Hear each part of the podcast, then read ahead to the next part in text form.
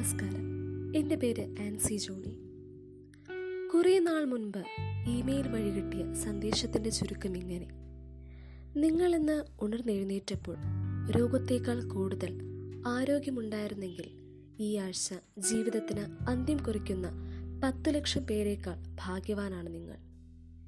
യുദ്ധത്തിൻ്റെ കെടുതികളോ തടവറയുടെ ഏകാന്തതയോ കഠിനമർദ്ദനത്തിൻ്റെ കൊടും വേദനയോ പട്ടിണിയുടെ ദുഃഖമോ നിങ്ങൾ അനുഭവിച്ചിട്ടില്ലെങ്കിൽ നിങ്ങൾ ലോകത്തിലുള്ള രണ്ട് കോടി ജനങ്ങളെപ്പോലെ കഷ്ടത അനുഭവിച്ചിട്ടില്ല. ഭീഷണി, അറസ്റ്റ്, ദേഹോപദ്രവം, മരണം എന്നിവയൊന്നും ഭയപ്പെടാതെ നിങ്ങൾക്ക് ശാന്തമായൊരു യോഗത്തിന് പോകാൻ കഴിയുന്നെങ്കിൽ നിങ്ങൾ ലോകത്തിലെ മുന്നൂറ് കോടി ജനങ്ങളെക്കാൾ ഭാഗ്യവാൻ. ധരിക്കാൻ വസ്ത്രവും കഴിക്കാൻ ഭക്ഷണവും കയറിക്കിടക്കാൻ കൂരയുമുണ്ടെങ്കിൽ നിങ്ങൾ ലോകത്തിലെ എഴുപത്തഞ്ച് ശതമാനം പേരേക്കാൾ ധനികനാണ്.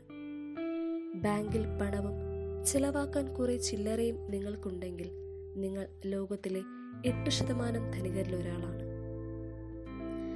നിങ്ങളുടെ അച്ഛനമ്മമാർ ഇപ്പോഴും സന്തോഷത്തോടെ ജീവിച്ചിരിപ്പുണ്ടെങ്കിൽ നിങ്ങൾ എത്രയോ ഭാഗ്യവാനാണെന്നത് മറക്കാതിരിക്കുക.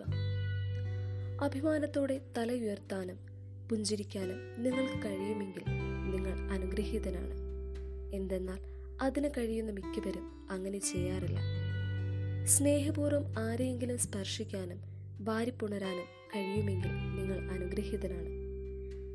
ഇതെല്ലാം വായിക്കാൻ കഴിയുന്നെങ്കിൽ ഒരക്ഷരം പോലും വായിക്കാൻ കഴിവില്ലാത്ത ഇരുന്നൂറ് കോടി ജനങ്ങളെക്കാൾ ഭാഗ്യവാനാണ് നിങ്ങൾ. നാം ഓർക്കാത്ത പലതരത്തിലും ഭാഗ്യം നമ്മെ കടാക്ഷിച്ചിരിക്കുന്നുവെന്ന് ഓർമ്മപ്പെടുത്തുന്ന സന്തോഷത്തിൻ്റെ വരികളാണിവ. ഇവ മറ്റുള്ളവരിലേക്ക് പകർന്നു കൊടുക്കാനും സുഹൃത്ത് ആവശ്യപ്പെട്ടിരുന്നു. കൈവന്ന അനുഗ്രഹങ്ങളുടെ കണക്കെടുക്കാൻ ആവശ്യപ്പെടുന്ന പ്രസിദ്ധ മൊഴി ഇംഗ്ലീഷിലുണ്ട്: കൗണ്ട് യുവർ ബ്ലെസ്സിങ്സ്.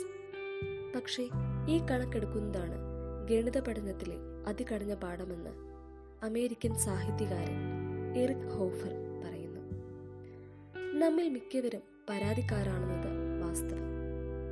ഷൂസിന്റെ നിറം മങ്ങിയതിൽ പരാതി പറഞ്ഞ മകനോട് ദരിദ്രനായ അച്ഛൻ പറഞ്ഞു, നീ അടുത്ത വീട്ടിലെ കാലില്ലാത്തയാളെപ്പറ്റി ഇടയ്ക്ക് ഓർത്തു നോക്ക്. ദുഃഖങ്ങളെ മറക്കാനും കൈവന്ന ഭാഗ്യം ഓർക്കാനും കഴിയുന്നതാണ് നല്ല ഓർമ്മശക്തി. ഏവർക്കും ധാരാളമായുള്ള ഇന്നത്തെ സൗഭാഗ്യങ്ങളെ ഓർക്കുക, പഴയ ദൗർഭാഗ്യങ്ങളെ മറക്കുക എന്ന് പ്രശസ്ത നോവലിസ്റ്റ് ചാൾസ് ഡിക്കൻസ് പറയുന്നു. ഇതിനേക്കാളെല്ലാം ശ്രദ്ധേയമായ വരി അമേരിക്കൻ ശാസ്ത്ര സാഹിത്യകാരനായ റോബർട്ട് ഹെയ്ഡ്ലൈൻ എഴുതി. ജീവിതത്തിലെ ഏറ്റവും വലിയ ആഹ്ലാദങ്ങളിലൊന്ന് അന്യരുടെ ഭാഗ്യങ്ങളിൽ ആനന്ദം കണ്ടെത്തുന്നതാണ്.